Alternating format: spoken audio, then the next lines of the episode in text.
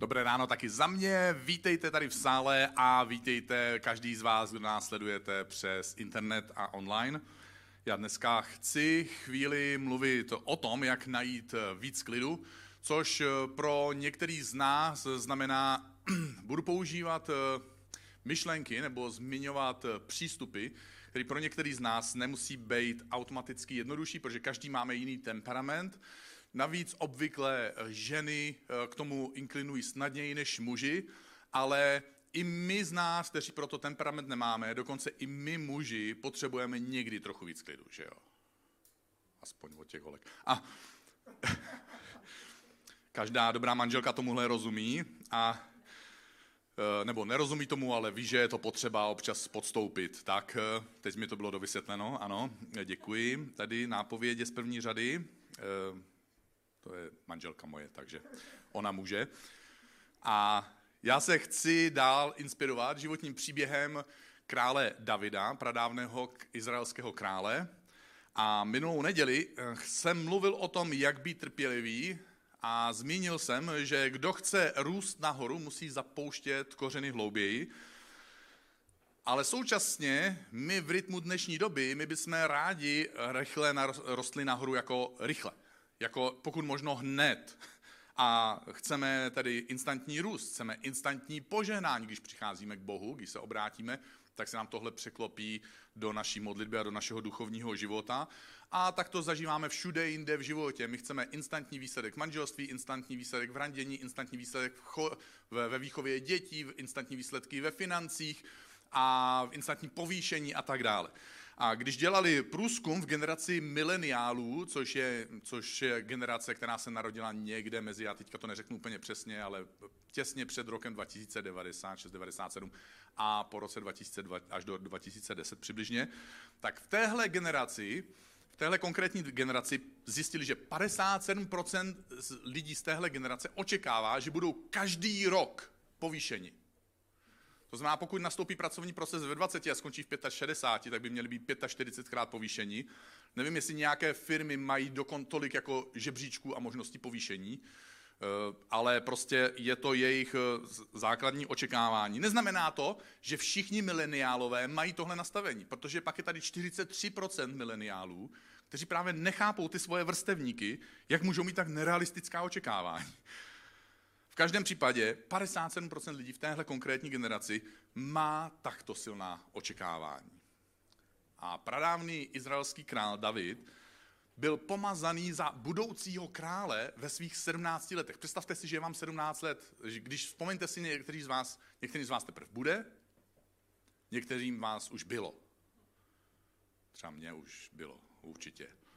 A když si na to vzpomenu, když mi bylo 17, jo, já, jsem, já jsem měl před maturitou Zrovna jsme zveřejňovali naše fotky ze svatby, lidi se pobavili, jo.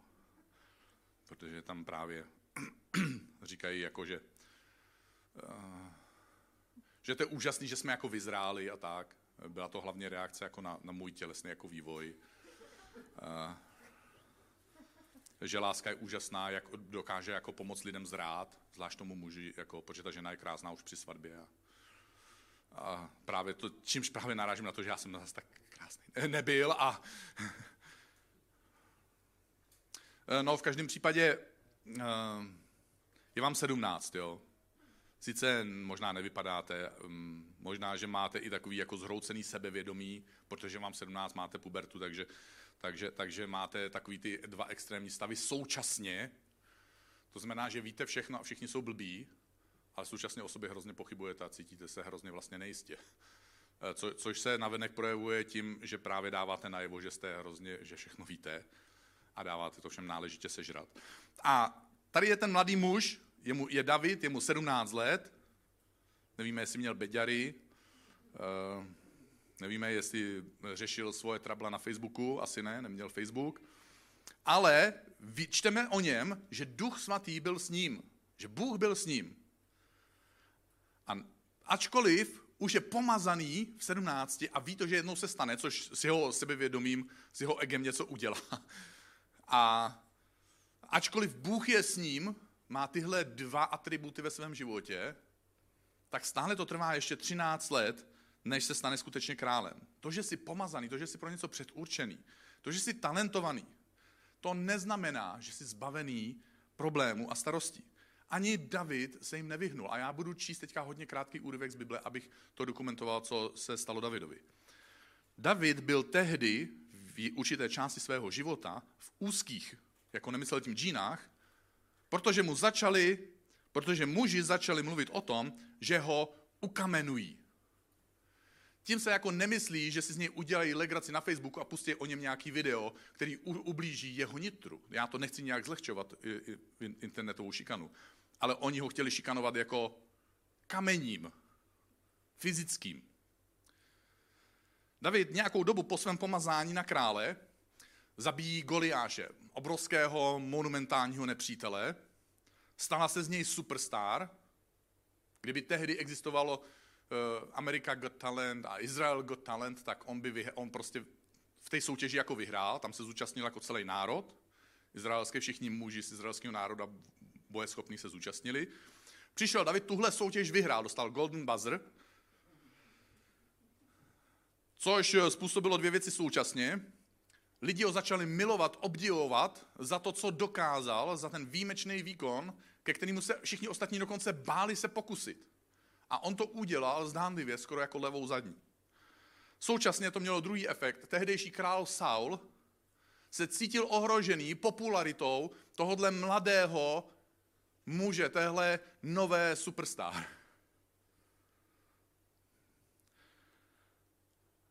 A při, uběhla nějaká doba a David, něco se nepovedlo a lidi najednou přestali mít Davida rádi, obvinili ho z něčeho a najednou tuhle populární hvězdu chtějí ukamenovat. David se během jednoho dne, během krátkého okamžiku, kdy zariskoval svůj život, stává hrdinou a pak během jedné noci, kdy vlastně ani on neudělá chybu, se stává člověkem, kterého všichni nenávidí a chtějí ho ukamenovat. A David tehdy udělal to, co byl zvyklý dělat už od své puberty. Jsou některé věci, které se naučíš, když jsi mladý, nebo když jsi mladá. Co se v mládí naučíš, ve stáří, jako když najdeš. Děkuji, paráda. Někdo je přítomen. On se vrátil ke svým kořenům. Jeho kořeny, jeho zvykem bylo, že uprostřed těžkostí hledal Boha. Naše kořeny můžou být, a pokud chceme najít pokoj ve svém životě v těžkých situacích, měly by být zapuštěné v našem vztahu s Bohem. Tvoje kořeny jsou na té tvojí dlouhodobé životní trati důležitější než oblíbenost lidí a tvoje osobní úspěchy. Abychom trošku líp chápali, jak najít klid v takovýchhle situacích, tak eh, potřebujeme znát trošku víc ještě ten Davidův příběh, který máme naštěstí připravený na videu, takže se na něj teďka můžeme podívat. Samuel hledal nového krále. Starý král, Saul, Boha rozhněval a Bůh ho chtěl trůnu zbavit. Bůh řekl Samuelovi, kde nového krále najít. Po pár zmatcích Samuel konečně našel mladého pastýře Davida. Měl chuť do života, byl čestný a velmi hezký. A Bůh řekl, povstaň a pomazej ho, to je on. A tak Samuel vzal roh s olejem a v přítomnosti Davidových bratrů ho pomazal. Od toho dne duch boží s veškerou svou silou přebýval v Davidovi. Samuel pak odešel do rámy. A tak se David vrátil ke svým ovcím. Po nějaké době král Saul stále vládl, ale pomalu přicházel o rozum. A tak někteří z jeho služebníků přišli s nápadem, co kdybychom našli někoho, kdo ti bude hrát na liru? To uklidní a rozjasní tvou mysl. Jeden služebník navrhl Davida, a tak Saul Davida okamžitě povolal ke svému dvoru. Saul si Davida rychle oblíbil a jeho hudba mu opravdu pomáhala. Mně se líbí, jak je tam s tou elektrickou kytarou, jo. Je to pecka. Když bylo 17, tak právě jsem si pořídil kytaru takovouhle. a abych prostě mohl být úplně nejvíc cool. Eh, nejenom, že David už byl pomazáný za, za toho příštího krále, ale tady v tom příběhu jsme se dozvěděli, že dokonce měl možnost žít v královském paláci a to dokonce, že stál kousíček eh, od trůnu. On byl tak blízko cíli. Jemu bylo 17 kdysi, bylo mu předpovězeno, že bude král, byl dokonce pomazaný, to znamená, všichni to věděli, byl veřejně předurčený, že je budoucí král a teď stojí metr dva od toho trůnu je tak blízko a pořád ještě tak daleko, protože na tom trůnu někdo sedí. Možná se vám to někdy stalo, že si chcete příknout. A on to tak jako vyprchá. A ten pocit, takový ten a. Přesně, takhle to bylo. A Davidův příběh má snad někdy paralelu s naším životem, protože my jsme někdy něčemu tak blízko, ale pořád ještě tak daleko a je to jako když si chcete příknout, ale pořád ještě se to neděje a je to...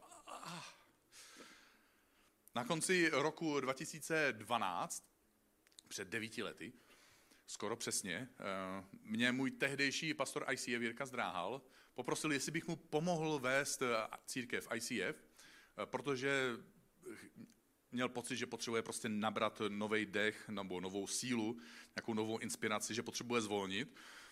A já jsem se teda začal v lednu, v únoru hodně snažit a zjistil jsem, že nemám skoro co dělat, protože Jirka je tak silný lídr, že i když je unavený, tak udělá spoustu práce a na mě v podstatě žádná nezbyla.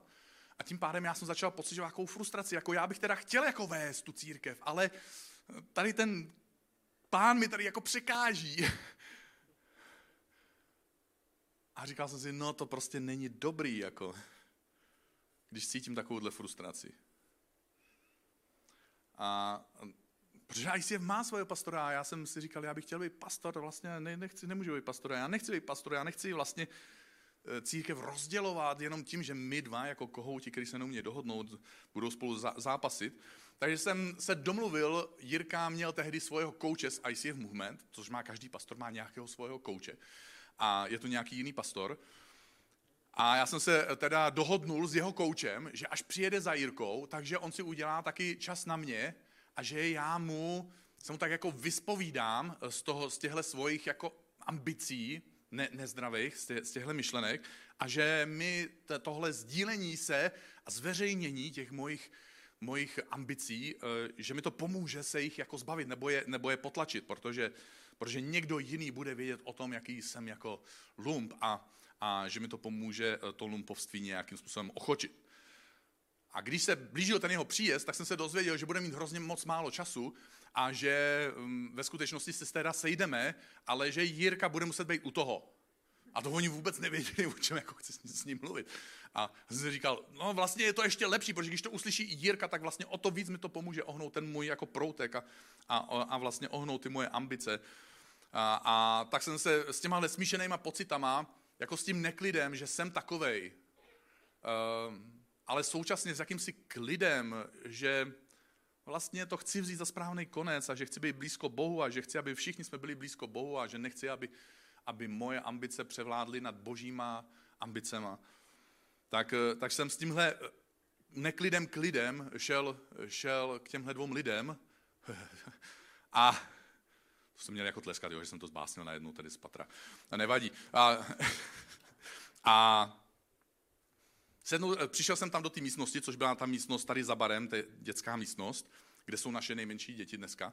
A dřív, než jsem začal mluvit, tak, tak oni začali mluvit a řekli, no my máme pro tebe takovou informaci, eh, Jirka si potřebuje opravdu odpočinout a my budeme opravdu hledat někoho, kdo by, kdo by převzal vedení ICF a chtěli jsme se nejdřív zeptat tebe, jestli bys to náhodou nechtěl být a jestli bys se za to nechtěl modlit.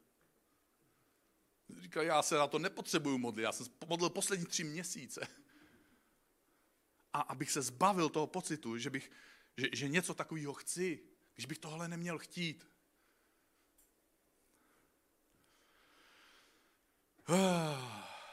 Já jsem se cítil nervózně původně, že chci být na židli někoho druhého, považoval jsem to za spouru mých ambicí.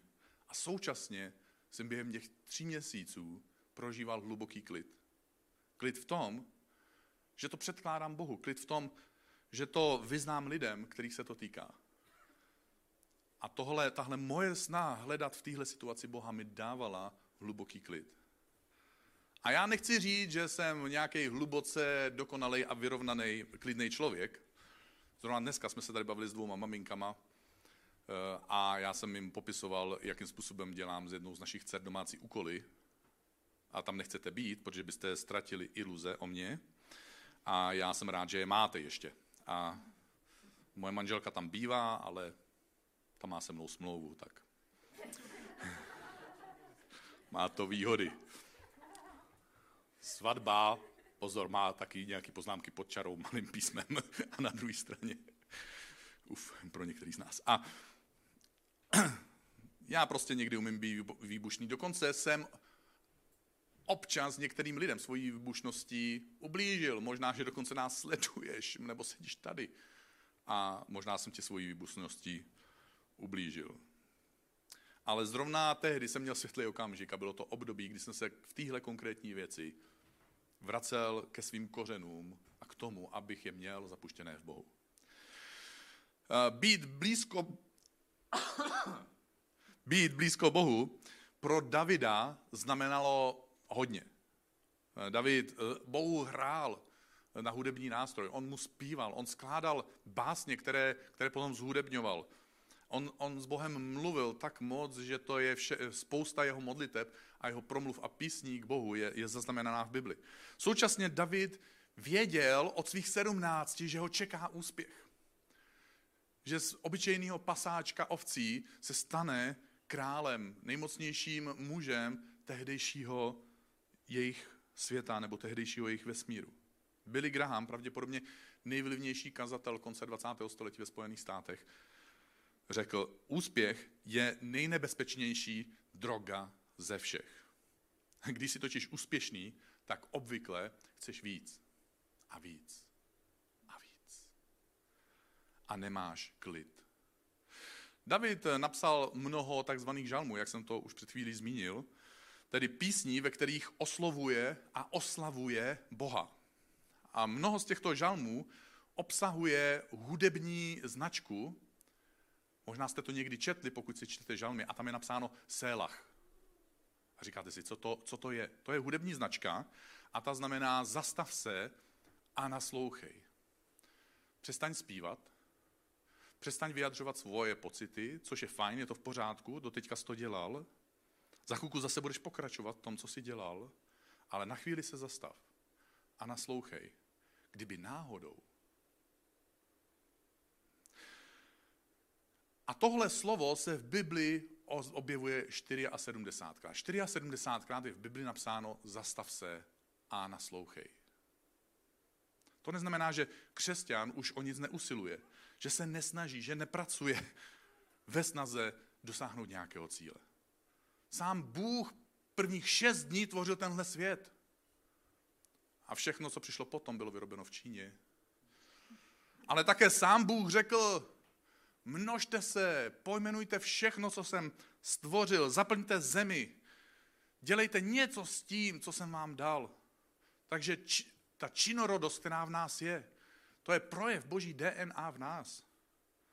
A když Ježíš vypráví podobenství o, o, o zapůjčených talentech, o čem jsme měli nedávno dvoudílnou sérii, kterou říká Pavel Pinárik a doporučuji poslechnout, říká, že tím, že tobě a mně něco dává, tak taky současně ve chvíli, kdy nám něco dává, tak současně něco očekává. On čeká, že to použijeme a že to rozmnožíme, že to přinese nějaký výsledek. A v tomto podobenství dokonce je potrestán ten, kdo žádný výsledek nepřinese a nerozmnožil to, co mu bylo svěřeno.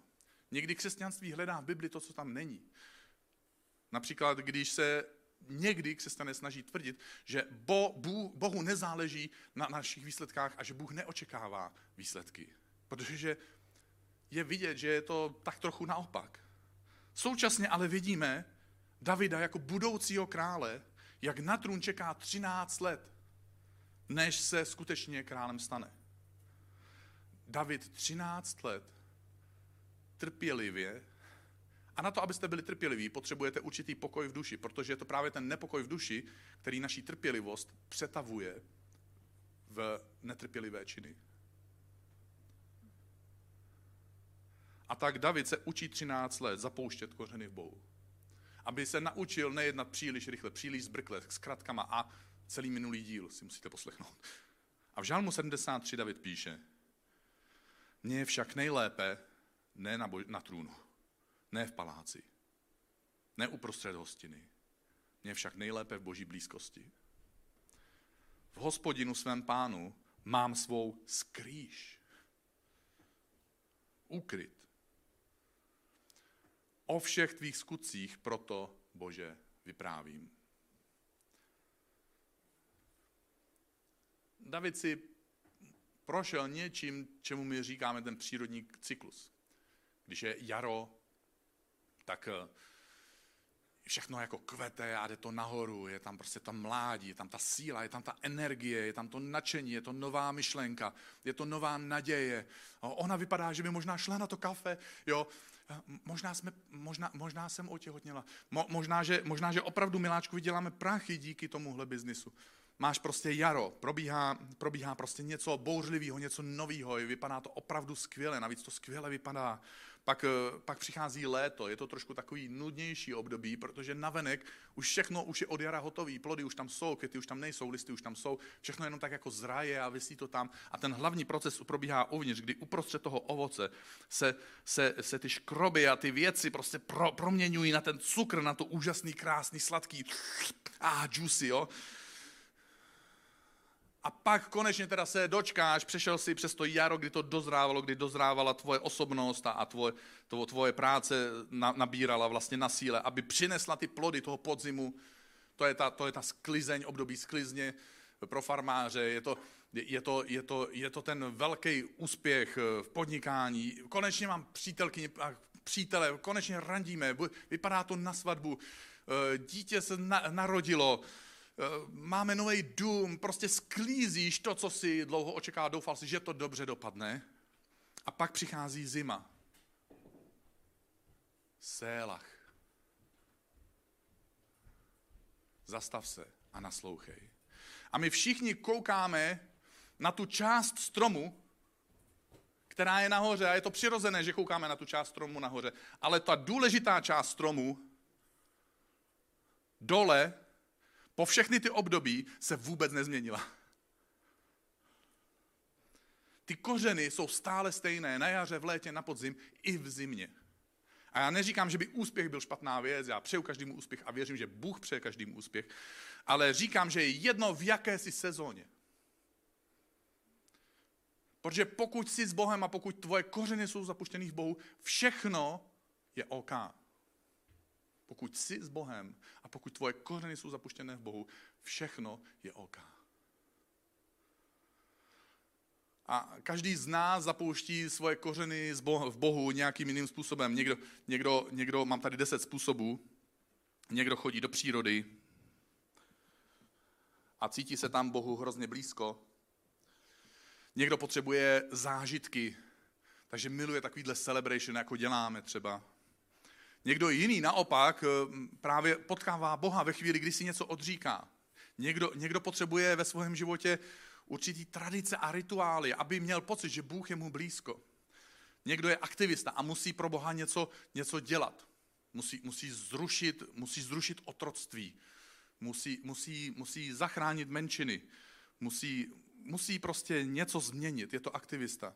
Někdo je pečující a nepotřebuje změnit celou země kouli, stačí mu, když pomůže jednomu člověku, který je v nouzi. Někdo je, někdo, někdo je smyslový a potřebuje vidět umění a krásu a dokonalost. Aby měl pocit, že vidí, že Bůh je na tomhle světě a že Bůh je krásný a dokonalý. Někdo, někdo potřebuje kontemplaci, což se hrozně blíží meditaci, ale nebudu teďka úplně zabíhat do detailů, ale potřebuje prostě odříznout všechno kolem sebe a přemýšlet o Bohu, o jeho velikosti a o tom, jaký je. A tehdy si uvědomuje, co Bůh může znamenat. Někdo jiný potřebuje Bohu sloužit. Mnoho, mnoho z nás, my potřebujeme, aby jsme věděli, že, že, že Bůh je s náma, tak potřebujeme taky nějakým způsobem posloužit Bohu a lidem. A některý z nás přistupujeme k Bohu díky tomu, že máme hlavu a používáme intelekt a máme tam IQ a rozumíme Bohu, protože to dává smysl. Často inteligentní lidi a vědci mají právě tenhle duchovní temperament. Každý z nás pro svůj, pro svůj hluboký vztah s Bohem, pro naše kořeny, potřebujeme určitý mix těchto. Není to obvykle jedna věc, někdy se to dokonce v životě tak trochu mění, ale, ale každý z nás máme prostě nějaký mix svých temperamentů, některý jsou silnější, některý jsou slabší. Každý z nás trávíme čas jiným způsobem. Někdy se nám to různě proplétá, doplňuje. A David například, kromě toho svého básnického a uměleckého, toho pěveckého talentu, toho temperamentu, měl kořeny zapuštěné právě ve službě. Ve službě tam, kde konkrétně byl. Je to zajímavé, ale David nebyl úplně klasický, ambiciozní go-getter, že si prostě něco vysnil a šel potom. Jemu bylo jedno, že se o ovce obvykle starali otroci nebo ty nejnižší sluhové. Díky tomu, že dělal tu nejnižší práci, která se v rodině dala dělat, tak se naučil zabíjet lvy, medvědy, vlky, kteří si občas přišli pro nějakou ovci. A není to jen tak zabít medvěda. Ve filmu to vypadá jako dobře, ale víte, proč tolik lidí dneska nosí roztrhaný džíny tady? Díky bohu přežili to setkání s medvědem. Jo. Všichni jsme vděční, že tolik lidí to přežilo. Dneska to oceníme, ale kdo to ocenil tehdy, když se zabili medvěda? Protože většina lidí, když zabila medvěda, u toho umřeli, on to přežil. Kdo to ocenil tehdy? Nikdo. Kdo to viděl, že to, se mu to podařilo? Nikdo. Kdo mu dal like? Nikdo. Navíc bojoval za něco, co mu nepatřilo, to bylo jeho otce. On byl nejmladší, takže pravděpodobnost, že to zdědí, byla hrozně nízká, protože by museli zemřít nejdřív všichni jeho bratři, než by zdědil majetek po svém ovci, než by zdědil ovci po svém otci. Děkuju. A jeho vítězství nikdo neviděl, jeho vítězství nikdo nelajkoval. My dneska dáváme na, na, na Facebook a na, na Instagram všechny svoje, prostě my, holka se hezky nalíčí a už to je na Instagramu. Jo. Eh, kluk se, kluk nevím ani, jo. kluk se ani nevoholí a má to na Instagramu. Jo. Prostě my to máme ještě levnější. A my se sedneme jenom k burgeru. Jo. Nevíte, kluci, kolik holky stály šminky. Tyjo. A, takže se nechlupte s burgerem. Nikdo jeho vítězství neviděl, nikdo jeho vítězství nelajkoval, měl jenom jeden like. A nikdo ten like neviděl. Byl like od Boha. Hm, dobrý bože. A nebo, wow, dobrý bože, děkuju. A ten mu stačil, on bojoval soukromé bitvy. A Bůh to viděl. A, ne, a neboj se, ne, to, to se nikdy, nikdy nestane. Stejně se to nakonec někdo dozví. Když král Saul měl záchvaty depresí, tak hledali někoho, kdo přináší pokoj. A za králem tehdy přišel rádce, a viděli jsme to ve videu, a já to teďka přečtu, jak za ním přišel a říká, já jsem viděl jednoho ze synů Jíšaje Betlémského. Ten umí hrát, ten umí hrát. Ten umí hrát. Hudba má silný vliv na tvoji duši. A hudba má silný vliv na tvoje prožívání Boha. Ten umí hrát, promluvil jeden ze sluhů. Je to schopný. Wow. Jak se to dozvěděli? A statečný muž dobře mluví, krásně vypadá. Bůh je s ním. Ne proto, že je schopný, ne proto, že dobře mluví a ne proto, že krásně vypadá, Bůh je s ním.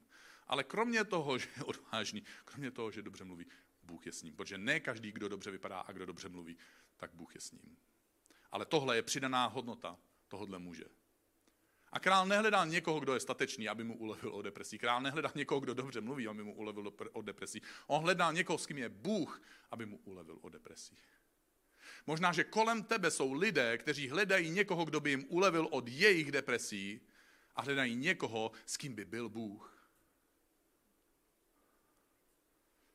Když obstojíš v životních zkouškách, tak se dá počítat s tím, že něco vydržíš. A David teda obstál v mnoha zkouškách. A Bůh vidí tvé zkoušky a ví, že ti může důvěřovat a ví, že ti může svěřit něco dalšího. Nakonec tedy budoucí král David má zapuštěné kořeny v božích slibech. David dostal něco jako boží slib. Davide, jednou budeš králem. Jednou. Bože, kdy? Jednou. Politici někteří se to naučili. Říct, jednou vám to vysvětlím. Protože mají pocit, když to může říct Bůh, že oni mohou taky, protože se cítí tak vysoko. A já čtu z Bible. Samuel tedy tehdy vzal roh s olejem a uprostřed jeho bratrů ho pomazal. Od toho dne se Davida zmocnil. To je zvláštní slovo. Zmocnil duch hospodinův. Nad Davidovi od toho dne byl vždycky boží duch. Ale i z přítomnosti božího ducha, stejně jako v David, budeš čelit těžkostem a překážkám. I když jsi zakořeněný v Bohu. Ale když jsi zakořeněný v Bohu, tvoje budoucnost je lepší než tvoje minulost. Ty prorocké vzkazy, které někdy, někdy slyšíme, nebo někdy se týkají nás, ty zbožné vize, který, který někdy ve střípcích zahlédneme, když se modlíme, když po něčem toužíme a voláme k Bohu, to jsou důležitá slova. Protože často sice popisují nějaká vzdálená místa, jednou budeš králem, jednou, jednou, jednou. Popisují nějaká vzdálená místa okamžiky, ale vždycky se v ten správný čas taky naplní. Na rozdíl od slov některých politiků. Proto já nemám tak velkou naději v politiky. Já jdu k volbám, svěřím jim svůj hlas, ale moje důvěra je u Boha. A v Bibli jsou pro boží slovo používané čtyři různé slovní obraty. Je tam slovo logos, což znamená obecné boží slovo. Jakýsi vyšší princip. Na počátku bylo slovo a to slovo bylo u Boha a to slovo byl Bůh. Pak je pro to slovo slovo použitý někdy slovo réma, což je tvořivé nebo tvořící slovo. Je to slovo, který má nějaký účinek. Bůh řekl a z ničeho bylo něco. Pak je tam slovo davar, co jsou slova, která se stávají realitou. Jsou to často lidmi vyřčená požehnání nebo Bohem vyřčená přikázání, která mají jakési důsledky. Požehnání. Žij tak a dostaneš tenhle důsledek.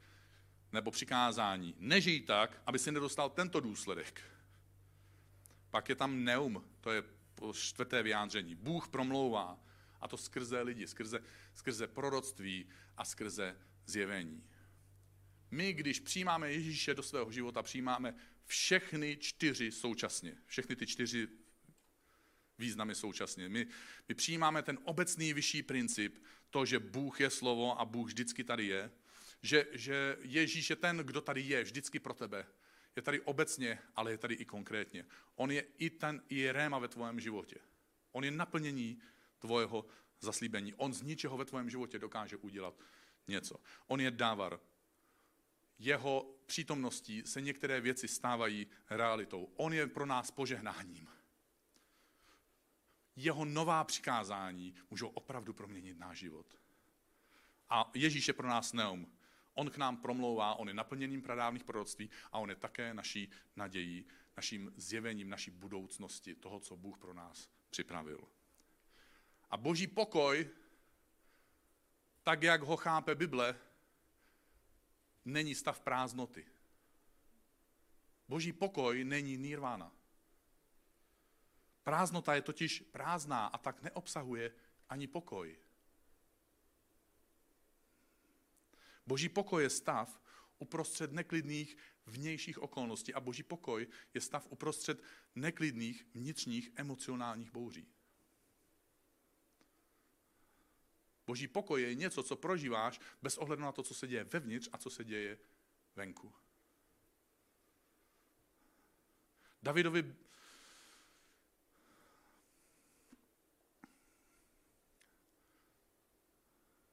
Boží pokoj je něco ne proto, že nejsou těžkosti. A ne proto, že nemáš emoce. Ale proto, že jsi zakořeněný v Bohu. A že jsi mu věrný tam, kde jsi a je jedno, jaký jsou bouře. Je jedno, jestli tvůj strom rozpůlil blesk. Máš zakořeněné svoje kořeny v jeho slibech. A poštol Pavel zmiňuje v jednom ze svých dopisů, že ovocem přítomnosti Božího ducha je láska, radost, pokoj, dobrota, čistota, milosrdenství a mnoho, mnoho dalších monumentálních rozměrů boží podstaty v lidském životě. A obraz ovoce je úžasný obraz. Ovoce totiž roste na stromu. Wow! A není možné pokácet a vymítit strom ze svojí zahrady, svého života a současně očekávat, že budeme sklízet ovoce takového stromu. Tomu se říká oxymoron, protimluv. Není možné mít ovoce Boží ducha bez přítomnosti právě tohoto Božího ducha. On je ten strom. Tam jsou ty kořeny. A tam je pak to ovoce. A tak tě teďka chci poprosit. Sélach. Zastav se a naslouchej. Hospodin tě požehná a ochrání tě. Hospodin rozjasní nad tebou svou tvář a bude ti milostiv. Hospodin obrátí k tobě svou tvář a obdaří tě pokojem. Ježíš řekl, to jsem vám pověděl, abyste nalezli ve mně pokoj. Ve světě máte soužení, ale schopte se, já jsem přemohl svět. Ježíš znovu řekl, pokoj vám zanechávám, svůj pokoj vám dávám. Ne jako dává svět, já vám dávám. Ať se vaše srdce nechvěje a neděsí. A poštol Pavel napsal, netrapte se žádnou starostí, ale v každé modlitbě a prozbě děkujte a předkládejte své žádosti Bohu a pokoj Boží, převyšující každé pomyšlení, bude střežit vaše srdce i mysl v Kristu Ježíši. Ježíš řekl, blaze těm, kdo působí pokoj, neboť oni budou nazváni syny božími. A poštol Petr napsal, chceš-li milovat život a vidět dobré dny, zdržuj jazyk od zlého a rty od hrstivých slov. Odvrať se od zlého a čin dobré, hledej pokoj a usiluj o něj. A poštol Pavel napsal, sám pán pokoje, ať vám uděluje pokoj, vždycky a ve všem. Pán se všemi vámi. A nakonec žalmista píše, pokojně uléhám, pokojně spím, neboť ty sám, hospodine, v bezpečí mi dáváš bydlet.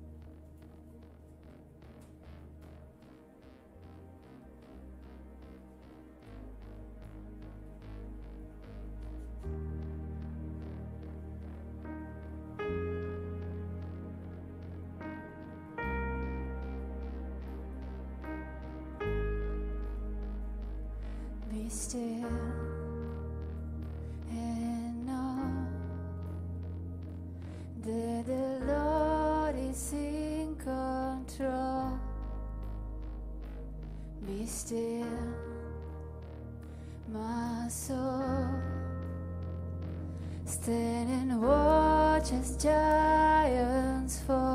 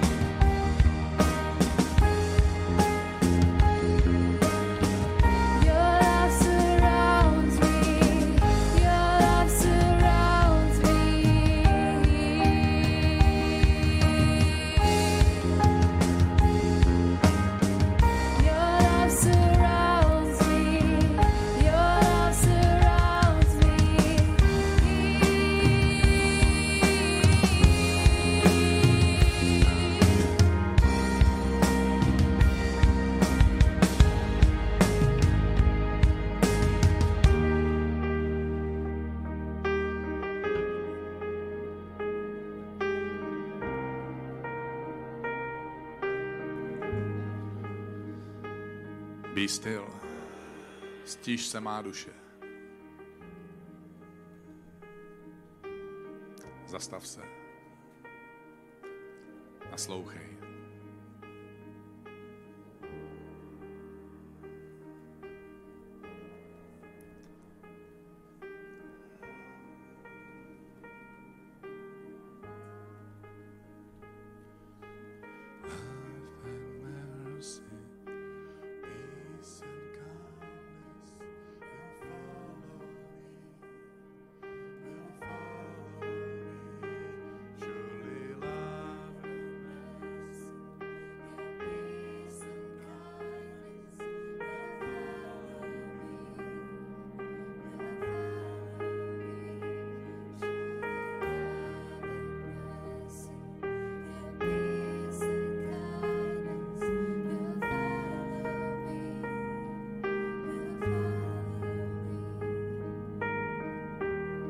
Bože, my se spolíháme na tebe, my svoje kořeny zapouštíme v tobě.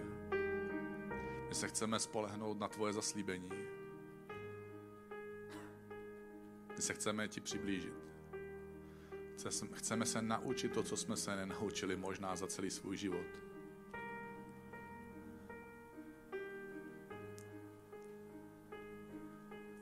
Zakořenit v tobě, přijmout tvůj pokoj,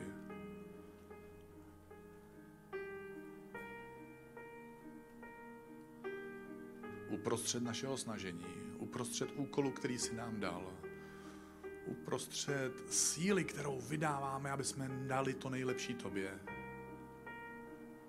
Chceme mít v srdci klid. Chceme ti dát svoje trápení, chceme ti dát svoje ambice, chceme ti dát svoje priority, chceme ti dát svoje očekávání, chceme ti dát svoji sílu, chceme ti dát svůj úspěch, chceme ti dát svoje zranění, chceme ti dát svoje sny a touhy, chceme ti dát svoje zklamání, chceme ti být blízko Bože, chceme ti být blízko jako ženy, chceme ti být blízko jako muži, chceme ti být blízko jako introverti, chceme ti být blízko jako extraverti. Bože, chceme mít tvůj klid a pokoj uprostřed okolností, které jsou nás a uprostřed emocí, které jsou uvnitř nás.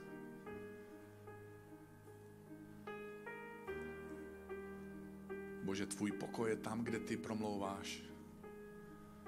A ty promlouváš k tomu, kdo trpělivě a klidně řekne, tady jsem.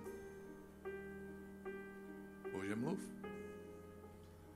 Jestli chceš mluvit dnes, nebo za týden, nebo za měsíc, nebo za rok, nebo za sedmnáct let.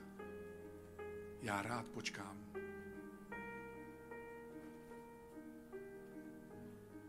Protože tvůj pokoj je tam, kde ty promlouváš.